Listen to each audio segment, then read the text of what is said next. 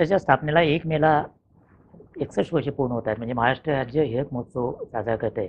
या निमित्तानं दिल्लीतल्या महाराष्ट्र परिचय केंद्राच्या वतीनं राज्याच्या वेगवेगळ्या क्षेत्रात झालेल्या प्रगतीचा धांडोळा घेणाऱ्या व्याख्यानमालेचं आयोजन केलेलं आहे. या मालिकेत आज महाराष्ट्राची राजकीय परंपरा आणि विकास या विषयाची मांडणी मी करतो आहे.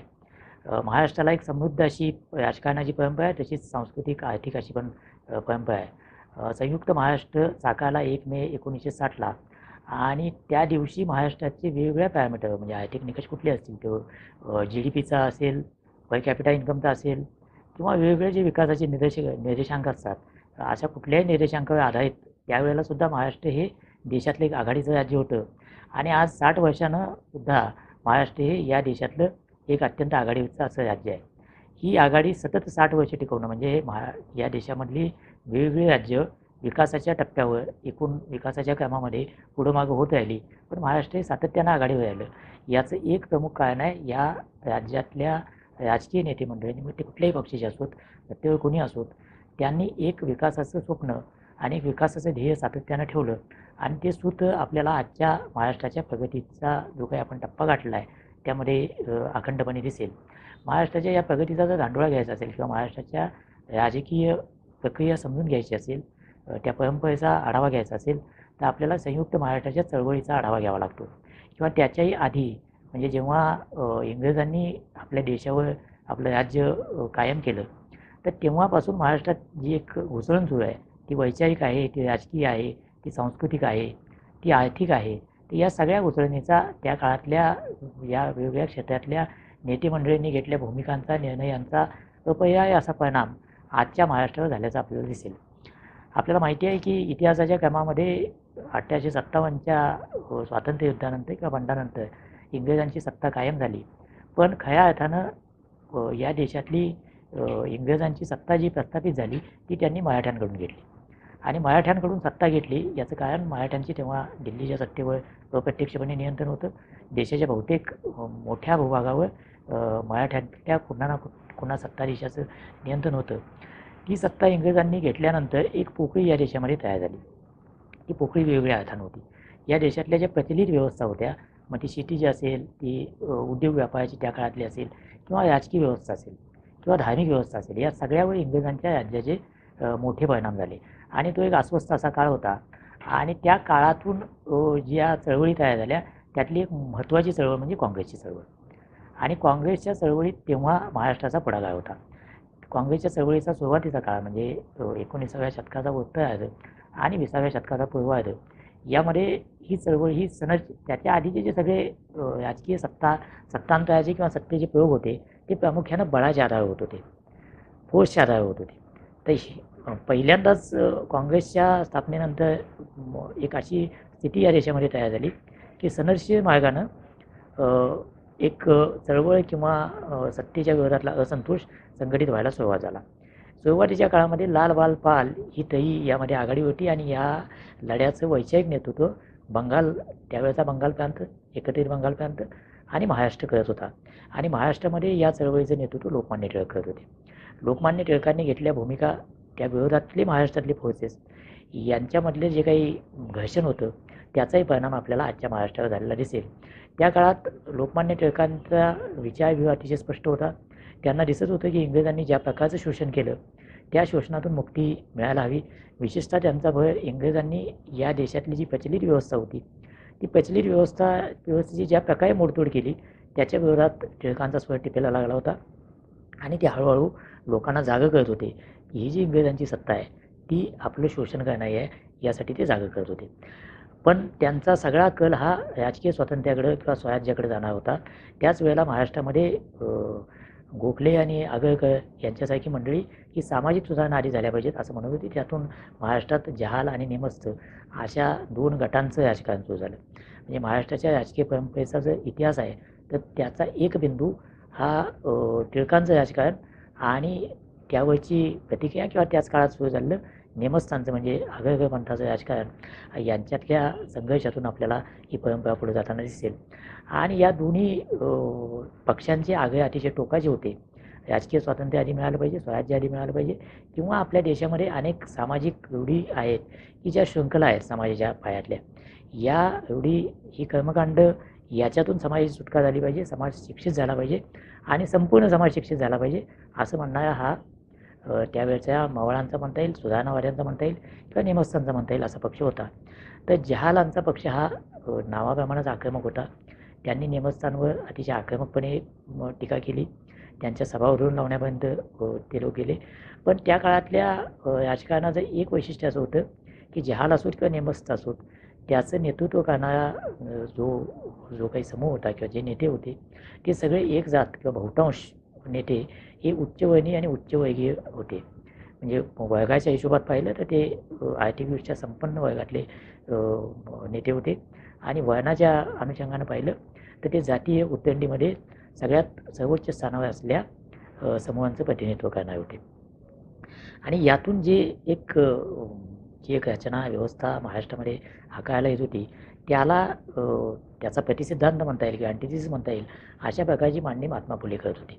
महात्मा फुलेंची मांडणी आणि राजे शाहू महाराजांचं काम यातून या सगळ्या वर्गीय उच्चवर्णीय आणि उच्चवर्गीय जाणीवांना छेद देणारं राजकारण अस्तित्वाला येत होतं आणि ते राजकारण पुढं त्याला ब्राह्मणेतर पक्ष असं म्हटलं गेलं.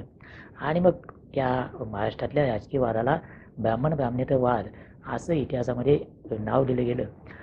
तो वाद हा प्रामुख्यानं एका विशिष्ट वर्णखंडातून तयार झालेली जी काही व्यवस्था होती त्याच्यावरची जहाल अशी प्रतिक्रिया होती. जहालपंथीय नेमस्थांना सहजपणे बाजूला टाकू शकत होते, पण हा जो बहुजनातून तयार झालेला ब्राह्मणेतरांचा पक्ष होता आणि हा जो उद्रेक होता तो उद्रेक मात्र जहालांना सहजासहजी संपवता येत नव्हता किंवा त्यावर प्रतिक्रिया काय द्यावी हे समजत नव्हतं. आणि त्यातून मग महाराष्ट्राच्या राजकारणामध्ये एक संघर्ष, कदाचित त्याला जातीय कंगोळे पण होते, अशा प्रकारचा एक संघर्ष साकारला. तो संघर्ष साकारण्याचा एक चांगला परिणाम असा होता की त्यानिमित्तानं महाराष्ट्रामध्ये सर्व जात धर्म समूहातलं, ज्याला बहुजन नेतृत्व म्हणता येईल, असं नेतृत्व सगळ्या क्षेत्रामध्ये पुढे यायला लागलं. मग ते साहित्याच्या क्षेत्रामध्ये, लेखनाच्या क्षेत्रामध्ये बहुजन समाजातले लोक लिहायला लागले. सांस्कृतिक क्षेत्रामध्ये एक वेगळा विचार मांडला जायला लागला, साहित्यात त्याचं प्रतिबिंब पडायला लागलं.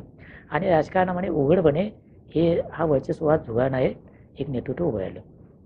याचे नायक केशवराव जयदेव होते, दिनकरराव झवळकर होते, प्रबोधनकार ठाकरे होते, माधवराव बागल आणि खंडेराव बागल होते, श्रीपतराव शिंदे, मुकुंदराव पाटील यांच्यासारखे लोक वर्तमानपत्रातून या मतांचा पुरस्कार करत होते. भास्करराव जाधवांसारखे सत्यशोधकी, एक टोकाचं सत्यशोधकी नेतृत्व म्हणता येईल, ज्यांच्या सत्यशोधकी आणि ब्राह्मणेतर जाणीव अतिशय प्रखर होत्या, असे नेते त्याच्यामध्ये होते.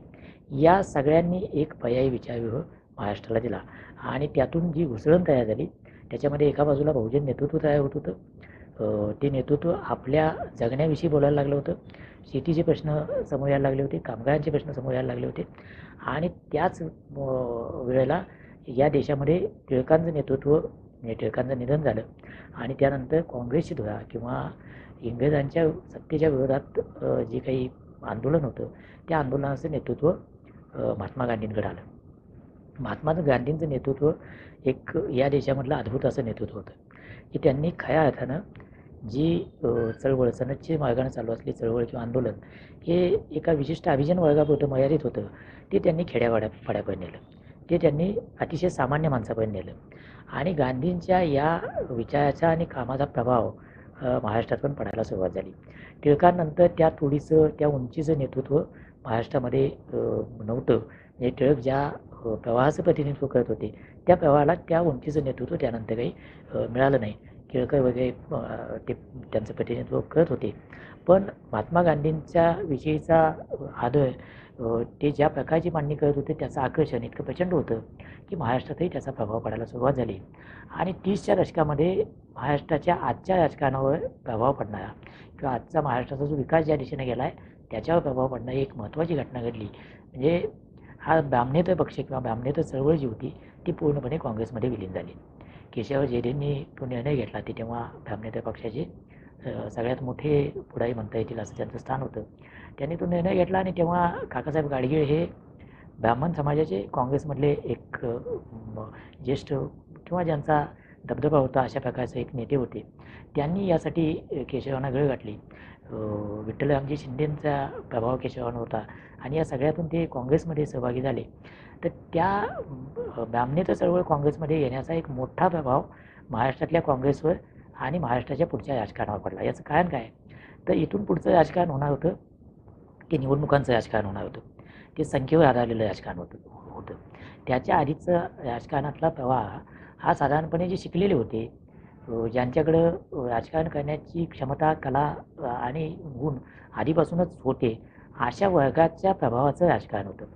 यानंतर मात्र संख्येला महत्त्व येणार होतं आणि त्यामध्ये बहुजन समाज हा जो महाराष्ट्रामध्ये बहुसंख्यानं आहे तो समाज काँग्रेसमध्ये जाणं म्हणजेच काँग्रेसच्या विचारांवर, काँग्रेसच्या कार्यक्रमांवर या समाजाच्या आकांक्षांचं प्रतिबिंब पडणं असा त्याचा अर्थ होता. त्यातून ब्राह्मण ब्राह्मणेतर चळवळीत जो काही महाराष्ट्रामध्ये एक कळत नकळत त्याला एक जाती रंग आला होता, तर ते जातीचे कंगोळे घासले जायला आणि एक सर्वसमावेशकतेचं सूत्र पुढे यायला सुरुवात झाली या 30च्या दशकामध्ये बहुजन समाज काँग्रेसमध्ये सामील झाल्या होण्यातून.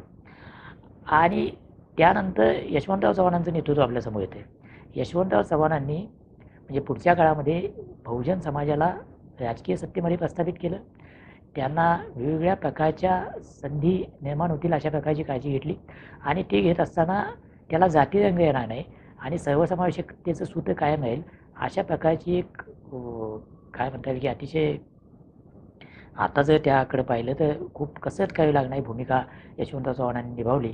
आणि यशवंतरावांचं महाराष्ट्रावर येऊन काय असेल तर त्यांनी जातीचे विचार बाजूला टाकून महाराष्ट्राला एक मराठी भाषा आणि मराठी भाषक राज्य आणि त्याच्या भोवती गुंफलेला महाराष्ट्र अशी आणि मग आर्थिक विकास, आर्थिक आकांक्षेशी जोडलेला महाराष्ट्र अशा प्रकारचं स्वरूप त्यांनी दिलं.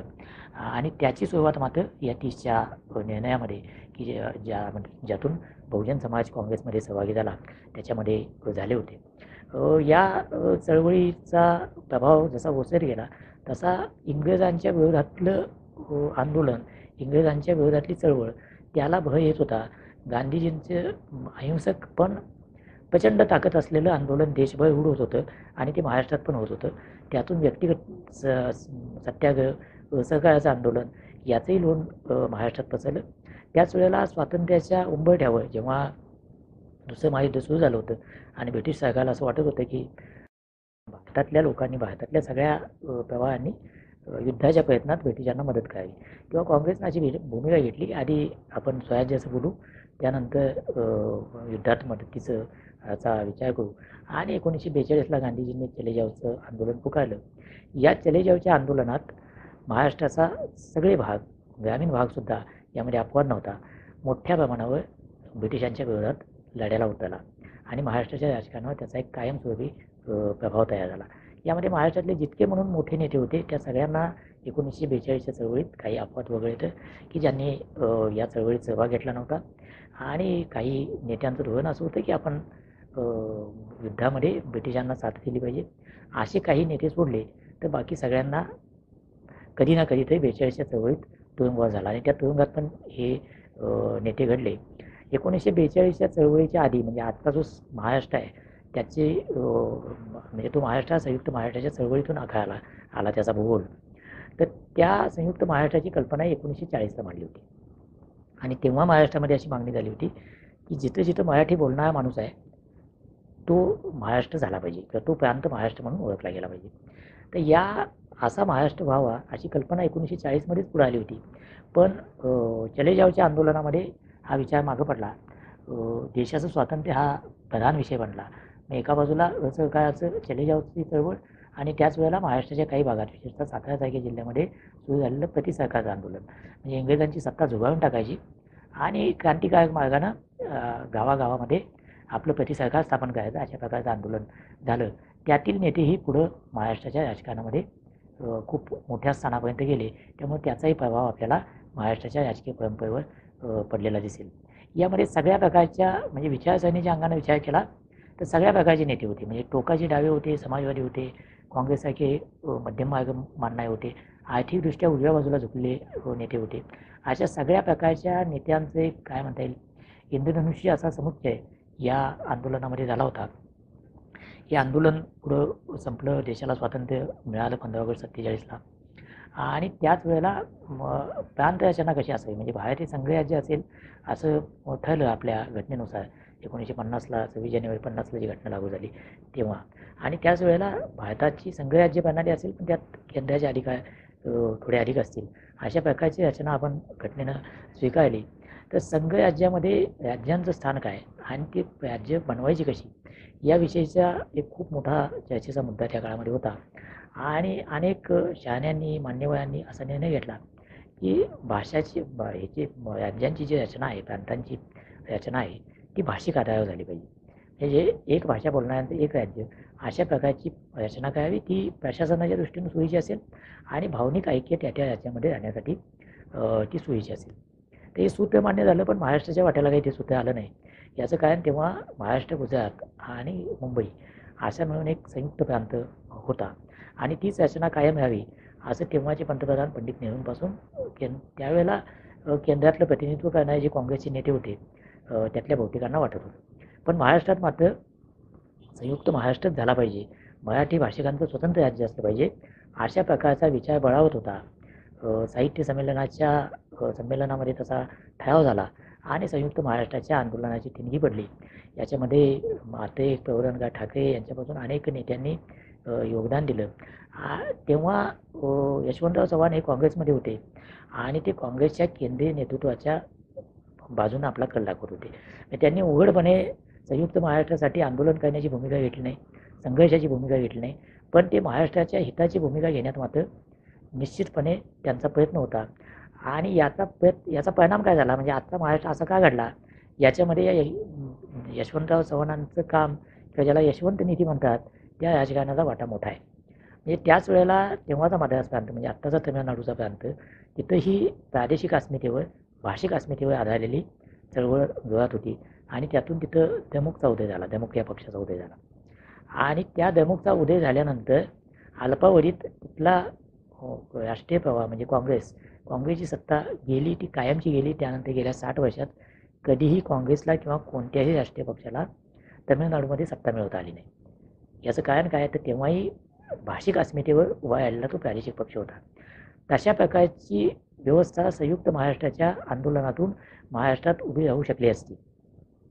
महाराष्ट्रात पण मराठीचं प्रतिनिधित्व करणारा, मराठी संस्कृतीचं प्रतिनिधित्व करणारा, महाराष्ट्र धर्माविषयी बोलणारा एखादा पक्ष, राजकीय व्यवस्था, राजकीय यंत्रणा अस्तित्वात येऊ शकली असती आणि त्या व्यवस्थेनं राष्ट्रीय पक्षांचं प्रभुत्व पूर्णपणे झोगाळून टाकलं असते का तशी शक्यता नाकारता येत नव्हती. जे मद्रासमध्ये झालं ते महाराष्ट्रात होणं अशक्य नव्हतं कारण महाराष्ट्रात काँग्रेसच्या तत्कालीन नेत्यांविरोधातला रोष टिपेला गेला होता. आणि संयुक्त महाराष्ट्राच्या चळवळीत जसं चले जाऊच्या आंदोलनात ग्रामीण भागातला सुद्धा मराठी माणूस सगळं बाकी सोडून उतरला होता तसाच संयुक्त महाराष्ट्राच्या आंदोलनात पण उतरला होता. पण हे घडलं नाही याचं कारण यशवंतराव चव्हाणांनी या सगळ्या आंदोलनात मागचा रोष ओळखला आणि संयुक्त महाराष्ट्राचा मंगल कलश यशवंतराव मुख्यमंत्री असतानाच महाराष्ट्रात आला.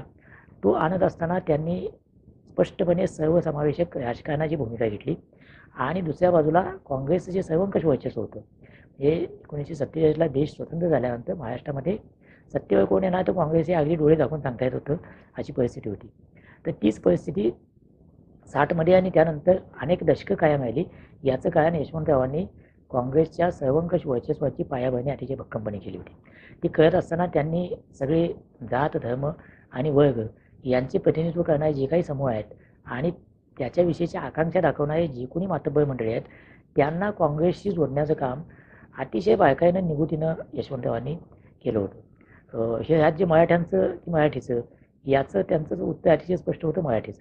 याआधी केशवराव यांनी सांगितलं होतं की जो जो मराठी बोलतो तो मराठा.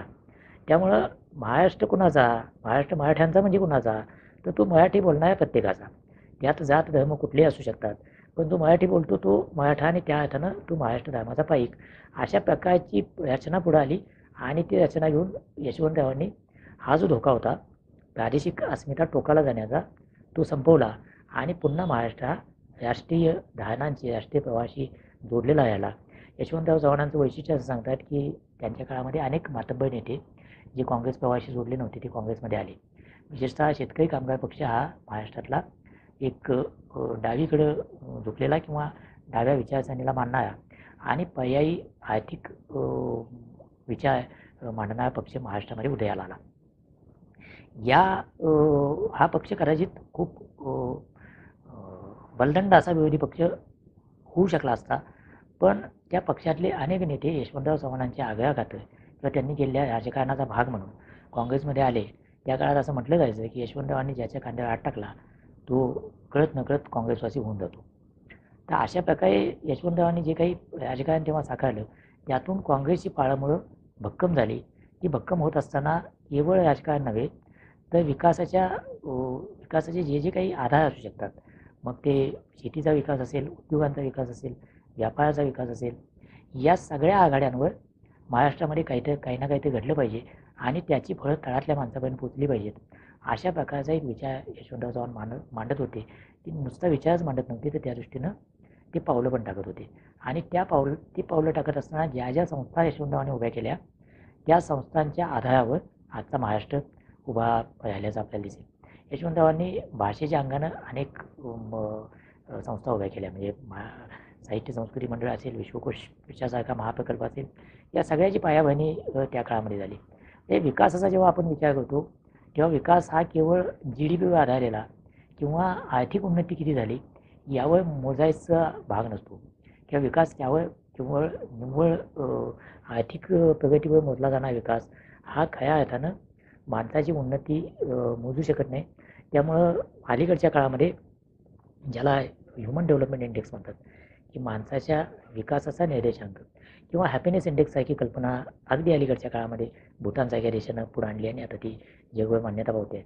तर हे नवे निकष आहेत की ज्याच्यामध्ये आर्थिक उन्नती झाली हा एक महत्त्वाचा भाग असतोच, कारण त्याचा माणसाच्या जीवनमानावर, समाजाच्या एकूण रचनेवर परिणाम होत असतो.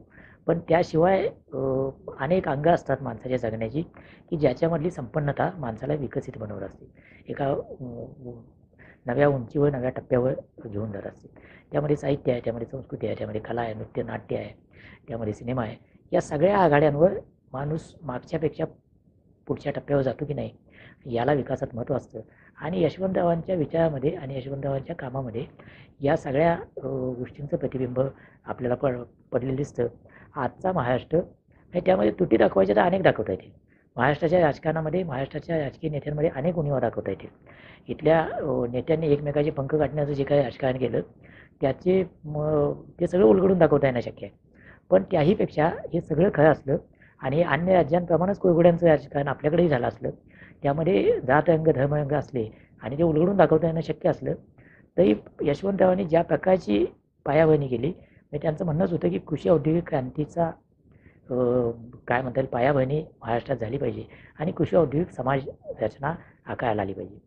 ज्या काळात यशवंतराव हे सांगत होते त्या काळामध्ये शेती हाच आपल्या अर्थव्यवस्थेचा कणा होता. मोठ्या प्रमाणावर लोक शेतीवर अवलंबून होते किंवा शेतीपूरक व्यवसाय अवलंबून होते.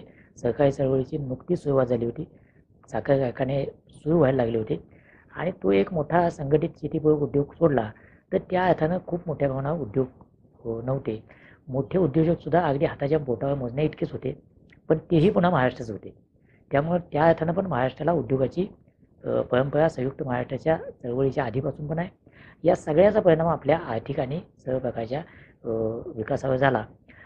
यशवंतराव चव्हाणांचं नेतृत्व महाराष्ट्राला खूप काळ लाभलं नाही. याचं कारण म्हणजे थेट मुख्यमंत्री म्हणून लाभलं नाही. याचं कारण 1962च्या युद्धात चीननं एक मोठा फटका देशाला दिला आणि त्यानंतर यशवंतरावांना दिल्लीच्या राजकारणात जावं लागलं. त्यावेळेला असं म्हटलं गेलं की हिमालयाच्या मट्टीला सह्याद्री धावला, कारण तेवढं मोठं यशवंतरावांचं व्यक्तिमत्व होतं. यशवंतराव संरक्षण मंत्री झाल्यानंतर अनेक पदं त्यांनी केंद्रामध्ये भूषवली. ते दिल्लीच्या राजकारणात गेले, राष्ट्रीय राजकारणावर त्यांनी छाप टाकली. पण त्यांनी ज्या प्रकारच्या महाराष्ट्राची पायाभरणी केली ती आपल्याला आज पण त्याची चिन्ह पण दिसतील आणि त्या भक्कम पायाभरणीवर आधारलेला महाराष्ट्र आपल्याला आज पण दिसेल. त्याचबरोबर राजकारणाच्या अंगानं जर विचार करायचा आपण प्रयत्न केला तर यशवंतरावांनी ज्या प्रकारच्या काँग्रेसच्या संपूर्ण वर्चस्वाचा विचार किंवा त्याची एक रचना निश्चित केली त्यांच्या मुख्यमंत्रीपदाच्या काळात आणि नंतर पण ते केंद्रात मंत्री नेते असल्याच्या काळात, त्याचा परिणाम म्हणून जवळपास 90च्या दशकाच्या सुरुवातीपर्यंत महाराष्ट्रात काँग्रेस हा सगळ्यात डॉमिनंट फोर्स होता. हे सगळ्यात मोठी राजकीय ताकद ही काँग्रेस होती. याचं कारण यशवंतरावांनी ज्या प्रकारची पायाभरणी केली आणि प्रदेशाच्या पातळीवर, जिल्ह्याच्या पातळीवर, तालुक्याच्या पातळीवर, गावाच्या पातळीवर पण नेतृत्वाची एक नवी फळी, शिकलेल्या तरुणांची फळी त्यांनी राजकारणामध्ये आणली. आणि ती आणताना पुन्हा महाराष्ट्र प्रदेश, प्रादेशिक समतोल आणि जातीय समतोल या सगळ्याचा विचार त्या राजकारणामध्ये होता. त्याचा परिणाम आणि त्याची फळं काँग्रेस 90च्या दशकाच्या सुरुवातीपर्यंत टाकत होता. त्यानंतर मात्र ते कमी कमी होत गेलं, काँग्रेसचा अवकाश कमी कमी होत गेला आणि अन्य पक्षांचा अवकाश वाढत गेला. त्या राजकारणापर्यंत जवळ आपण नंतर पुढच्या टप्प्यामध्ये येऊया. पण यशवंतराव गेले आणि वसंतराव नायकांकडं महाराष्ट्राची सूत्रे आली. वसंतराव नायकांच्या काळात महाराष्ट्राच्या आजच्या शेतीची जी काही अवस्था आहे किंवा शेतीची एकूण अवस्था काही खूप चांगली नाही आहे, पण शेती ज्या प्रकारचं शेतीचं उत्पन्न 60च्या दशकामध्ये होत होतं आणि आज 2020च्या दशकामध्ये ज्या प्रकारची शेती जी आपण चर्चा करत आहोत त्यामध्ये खूप मोठा बदल झाला. याचं कारण वसंतराव नायकांच्या काळामध्ये अनेक कृषी विद्यापीठांची उभारणी झाली, कृषीविषयक संशोधनाला बळ दिलं गेलं, पशुपालनाला म्हणजे गाई म्हशीच्या पालनाला बळ दिलं गेलं, नवे वाण वेगवेगळ्या पिकांमधले आले. ऊसाची शेती मोठ्या प्रमाणावर पश्चिम महाराष्ट्रात, मराठवाड्याच्या काही भागात, उत्तर महाराष्ट्रात वाढायला सुरुवात झाली. या सगळ्याचा परिणाम म्हणून शेतीमध्ये काही प्रमाणात काचेना पैसा यायला लागला आणि शेतकऱ्याच्या हातामध्ये पैसा आणि समृद्धी आपल्याला ग्रामीण भागामध्ये दिसायला लागली. त्याची जे सूत्र कुठं असतील, मूळ सूत्र, तर ही वसंतराव नायकांच्या काळामध्ये ज्या प्रकारची धोरणं त्यावेळच्या सरकारने, त्यावेळच्या राजकीय नेत्यांनी घेतली त्याच्यामध्ये आपल्याला पाहायला मिळेल. विशेषतः कृषी विद्यापीठ स्थापण्याचे जे निर्णय त्या काळात झाले त्याचा परिणाम या राज्यातल्या वेगवेगळ्या पिकांची वाण, नवी संकरित बियाणं विकसित होण्यामध्ये झाला आणि मग तो शेतीच्या एकूण विकासाला त्यातून फायदा मिळत गेला. वसंतराव नाईक होते तोपर्यंत किंवा अगदी आपण असं म्हणू शकतो की 90च्या दशकाच्या सुरुवातीपर्यंत म्हणजे 1991पर्यंत, 1991च्या निवडणुकीपर्यंत काँग्रेस हा महाराष्ट्रातला एक सर्वात प्रमुख असा राजकीय फोर्स होता, राजकीय ताकद होती.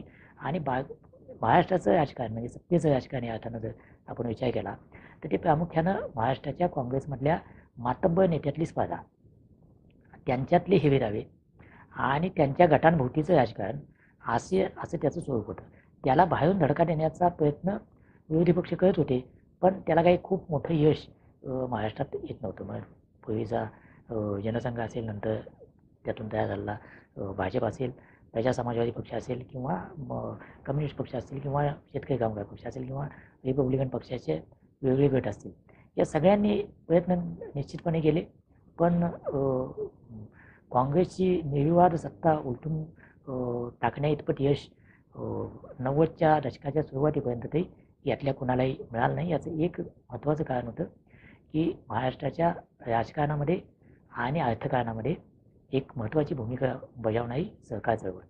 या सहकाराच्या चळवळीला देशात कुठेही मिळालं नाही असं बळ महाराष्ट्रात मिळालं आणि सहकार चळवळीतून महाराष्ट्रात समृद्धीची एक लाट आली असं म्हणता येईल. या चळवळीला राजकीय दृष्ट्या नेतृत्व कुणीही करत असो, हे त्यांचे विचार किंवा त्यांचा प्रदेश कुठलाही असो, त्यांनी सातत्यानं बळ देण्याचं काम केलं. यशवंतराव चव्हाणांच्या काळात ते झालं, वसंतराव नायकांच्या काळात ते झालं, त्यानंतर वसंतदादा मुख्यमंत्री झाले, शरद पवार मुख्यमंत्री झाले. तर हे पहिले 4-5 नेते जे आहेत, माधवराव कन्नमोळांचा मधला छोटासा काळ होता, तर या सगळ्या मुख्यमंत्र्यांच्या काळात यशवंतराव, वसंतराव नाईक, वसंतदादा पाटील आणि शरद पवार या मुख्यमंत्र्यांच्या कारकिर्दीमध्ये सहकार महाराष्ट्रात चहुअंगाने बहरला. म्हणजे सहकारात काय होत नाही अशी परिस्थिती तेव्हा होती. याच काळामध्ये आपल्या देशामध्ये मिश्र अर्थव्यवस्थेचा पुरस्कार केला जात होता. म्हणजे आपलं मॉडेल साधारणपणे सोव्हिएत संघाच्या धर्तीवर पण कम्युनिस्ट नसलेलं, काही प्रमाणात खुल्या भांडवलाला वाव देणारं पण सरकारी नियंत्रण मोठ्या प्रमाणात असलं मिश्र अर्थव्यवस्था आपण स्वीकारली होती, नियोजनबद्ध विकासाची अर्थव्यवस्था स्वीकारली होती. आणि त्याचा परिणाम स्वाभाविकपणे राज्यांच्या अर्थव्यवस्थेवर, राज्य ज्या प्रकारे विकसित झाली त्याच्यावर पण होत होता, महाराष्ट्रावर पण तो झाला. म्हणजे पंचवार्षिक योजनेत जे काही ठरेल त्याची अंमलबजावणी करायची आणि त्यातून जी विकासाची फळं मिळतील ती मग तळागाळापर्यंत जातील अशा प्रकारची ती व्यवस्था होती. महाराष्ट्राने या पंचवार्षिक योजना चांगल्या पद्धतीनं राबवायचा निश्चितपणे प्रयत्न केला. पण महाराष्ट्रात अन्य कुठल्याही राज्यात यशस्वी झाली नाही इतक्या मोठ्या प्रमाणावर सहकार चळवळ यशस्वी झाली आणि त्यात सर्वाधिक यशस्वी ठरला तो साखर कारखानदारीचा प्रांत. या प्रांतानं महाराष्ट्राच्या राजकारणाला दिशा दिली. अनेक मातब्बर नेते राजकारणात साखर कारखानदारीतून आले. त्याचबरोबर या कारखानदारीत किंवा एकूणच सहकारात अनेक दोष नंतरच्या काळात शिरले आणि त्यामध्ये घराणेशाही आली, त्यामध्ये भ्रष्टाचार आला, त्यामध्ये अनेक प्रकारच्या तुटी तयार झाल्या. या तुटींवर बोट ठेवता येईल, टीका करता येईल, पण सहकारी साखर कारखान्यांनी त्या त्या परिसरातलं अर्थकारण आणि समाजकारण बदलून टाकलं हे नाकारता येणार नाही. कारण याच कारखान्यांनी किंवा सहकार चळवळीतून अनेक शिक्षण संस्था उभ्या राहिल्या, अनेक मुलांना शिक्षणाची संधी मिळाली. व्यावसायिक शिक्षणाचं ज्याला म्हटलं जातं म्हणजे अभियांत्रिकी शिक्षण किंवा तंत्रज्ञानावर आधारलेलं शिक्षण, वैद्यकीय शिक्षण, या प्रकारची कॉलेजेस जी शासकीय यंत्रणांना सर्वदूर पोचवणं अशक्य होतं ती सहकाराच्या चळवळीच्या माध्यमातून या प्रकारची शिक्षणाची व्यवस्था महाराष्ट्राच्या कानाकोपऱ्यात कायम झाली. त्याच वेळेला विवेकानंदसारख्या शिक्षण संस्था महाराष्ट्रात सर्वदूर शिक्षण पोचवत होत्या.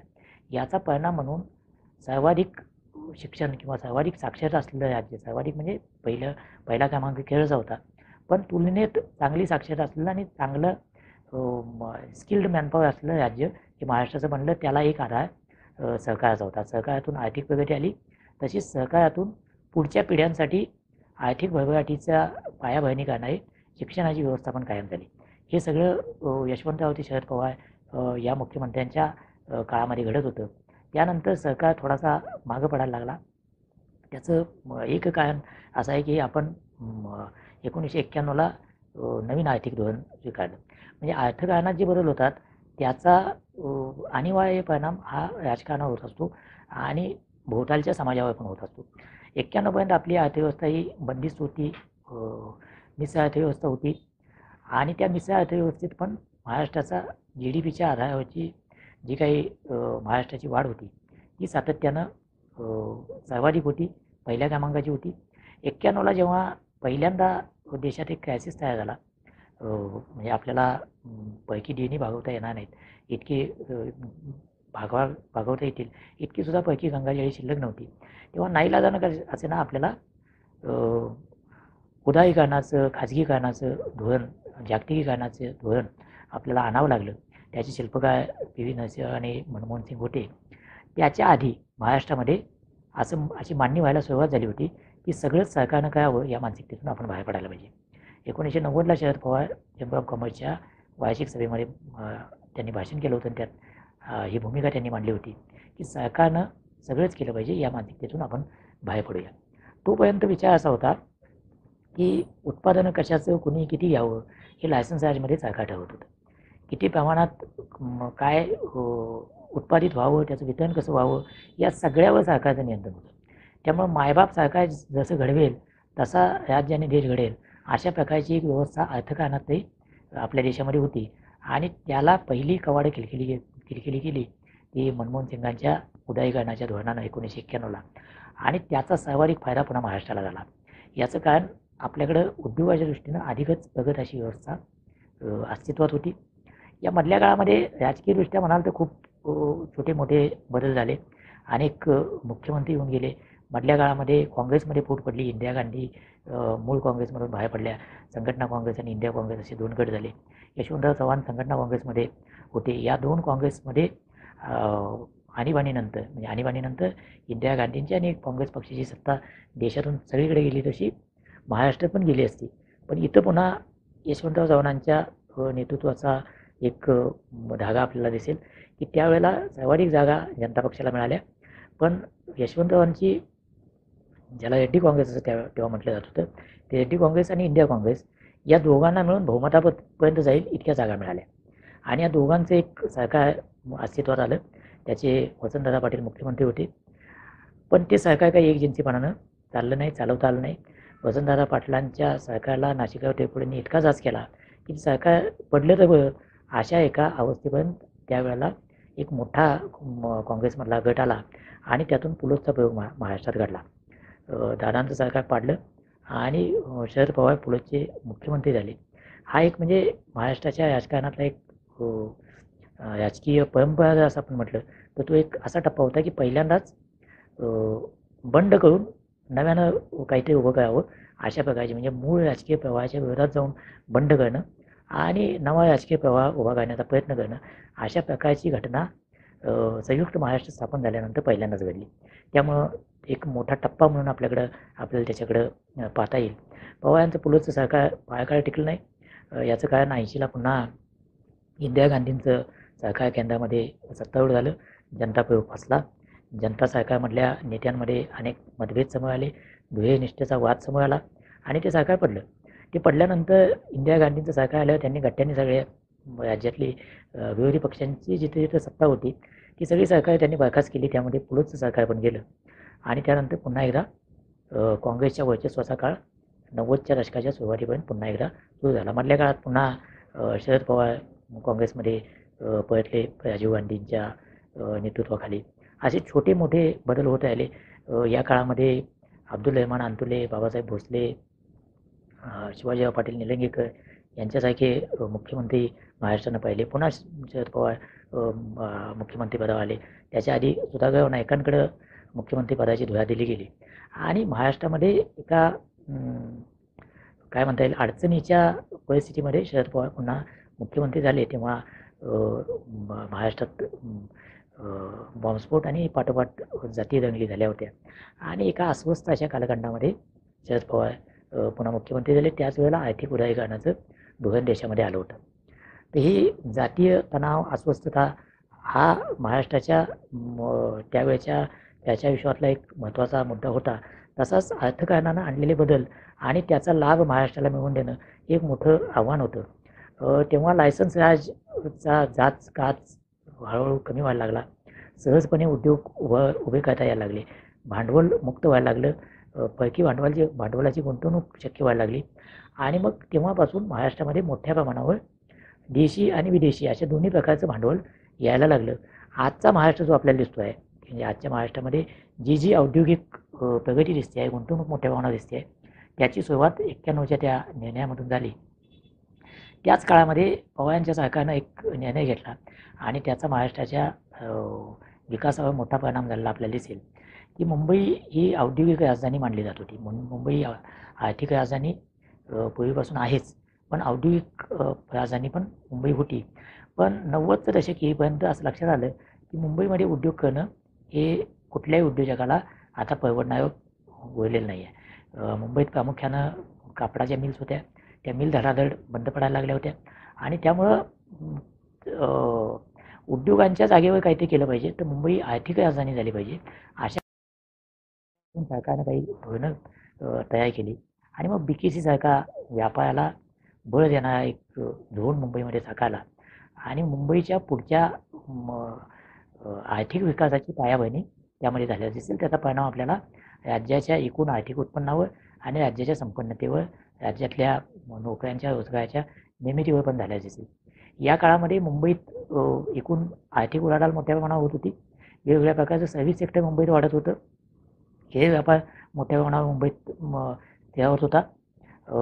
हे जे नवं IT वगैरे सगळ्या गोष्टी यायला लागल्या होत्या, नुकतीच सुरुवात झाली होती, ते मुंबईत सेवाला सुरू झालं होतं आणि पुण्यासारख्या ठिकाणी ऑटोमोबाईल क्षेत्र मोठ्या प्रमाणावर वाढत होतं आणि त्या ऑटोमोबाईल क्षेत्राला लागणारे जे सुटे भाग तयार करणारी इंडस्ट्री आहे ती मग क्रमानं नाशिक, औरंगाबाद, कोल्हापूर यासारख्या शहरांमध्ये किंवा त्याच्या आसपास वाढायला सुरुवात झाली.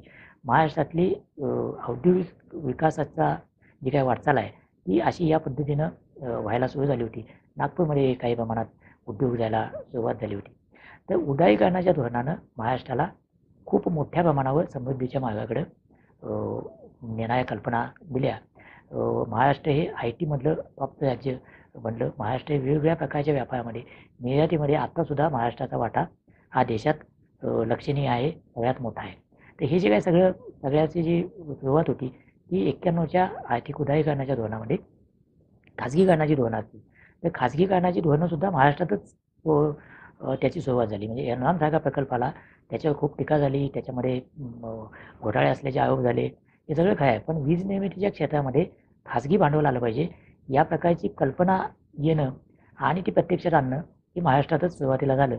आता वीज निर्मितीच्या, वीज वितरणाच्या सगळ्या प्रकारच्या क्षेत्रामध्ये खाजगी भांडवल येण्यात काही कौतुक राहिलेलं नाही. किंबहुना राज्य कुठलेही घ्या, झारखंड घ्या किंवा तमिळनाडू घ्या, कुठलेही घ्या, सगळीकडे आता ही इस्टॅब्लिश झालेली फॅक्ट झाली आहे।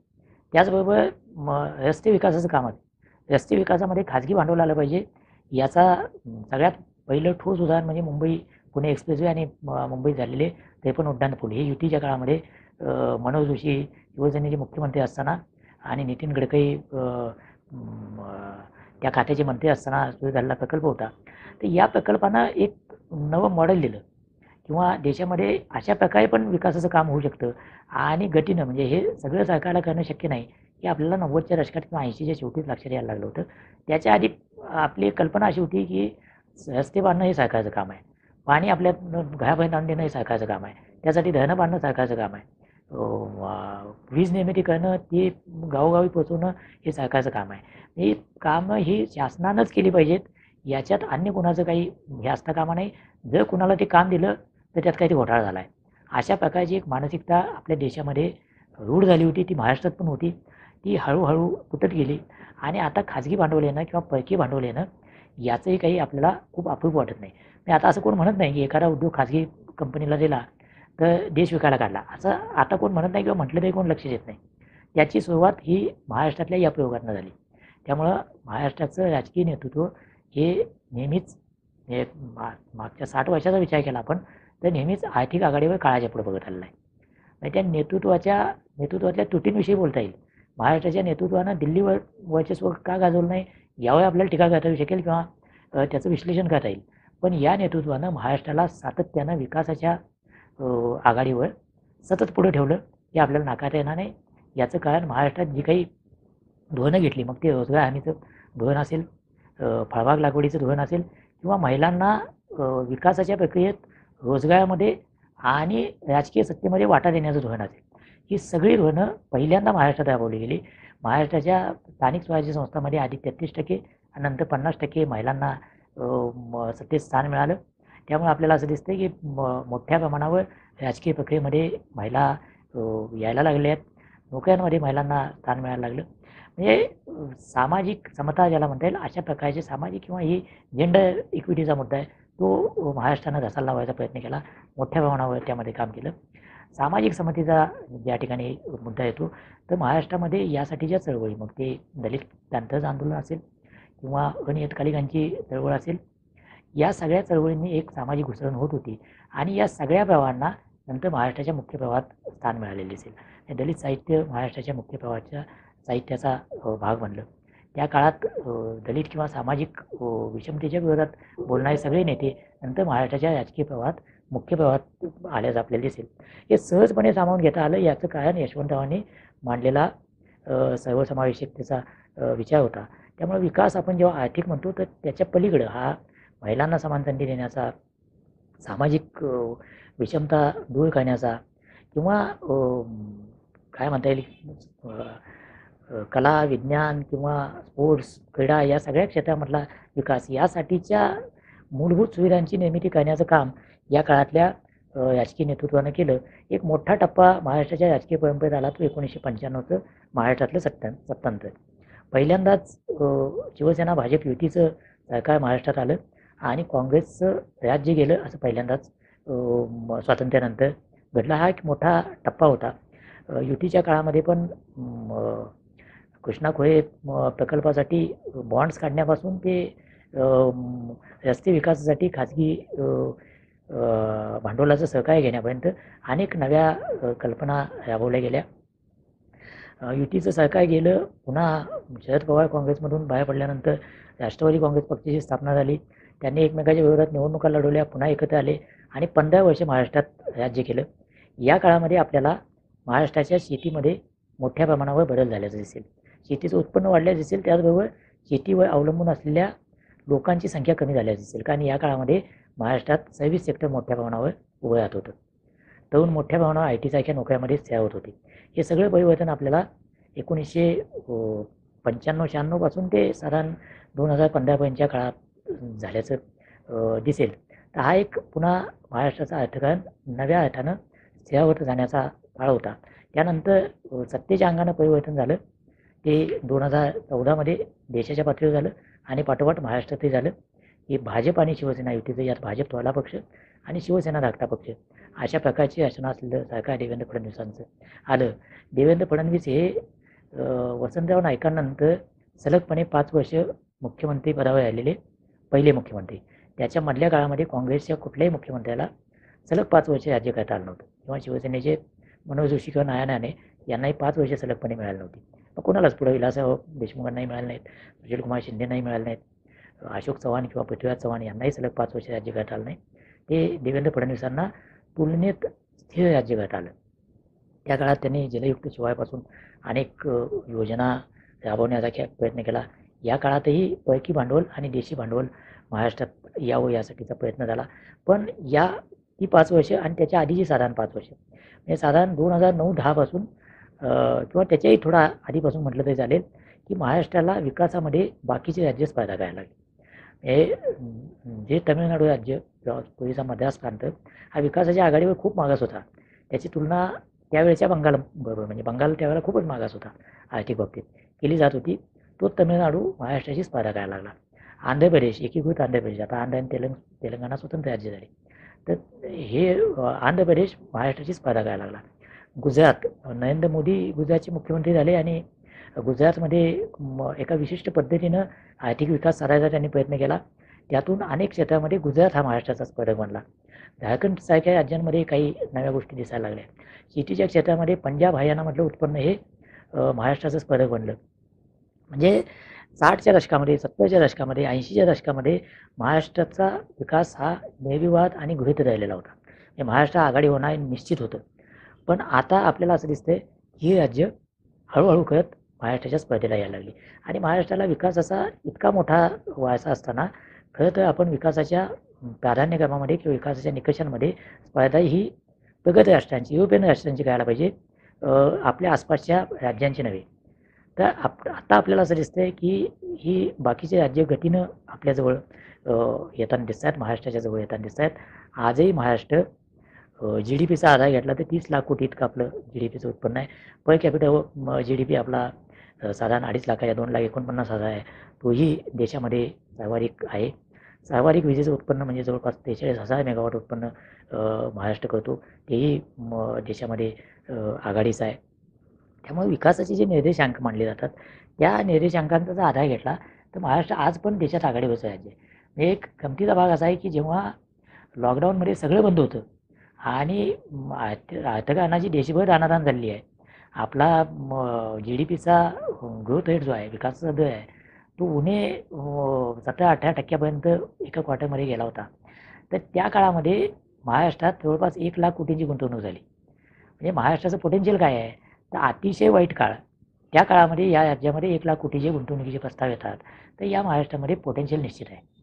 ते पोटेन्शियल त्याचं मटलाईज करणं किंवा ते प्रत्यक्षात आणणं हे जे कोणी राजकारणात आत्ता सूत्रधाराच्या भूमिकेत आहेत, मग ते पुन्हा एकदा सत्तांतर होऊन सत्तेवर आलेले मुख्यमंत्री उद्धव ठाकरे असतील, या महाविकास आघाडीचे नेते असतील किंवा विरोधातले नेते असतील, या राजकारणी मंडळींपुढचं आत्ताचं आव्हान काय असेल तर महाराष्ट्राला विकासाच्या आघाडीवर कायम ठेवताना जो बदल जगामध्ये होतो आहे आणि त्या जगामधल्या बदलाचे नकळत परिणाम महाराष्ट्रावर होत आहेत त्या बदलाला समजून घेणं.